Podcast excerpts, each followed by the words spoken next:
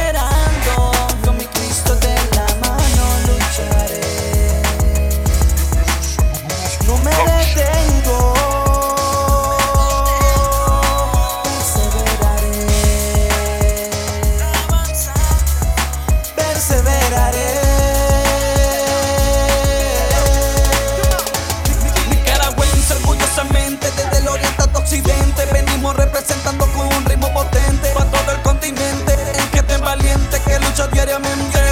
Problemas de la ciudad, eso es verdad. No hay nadie en el país que no lo defienda.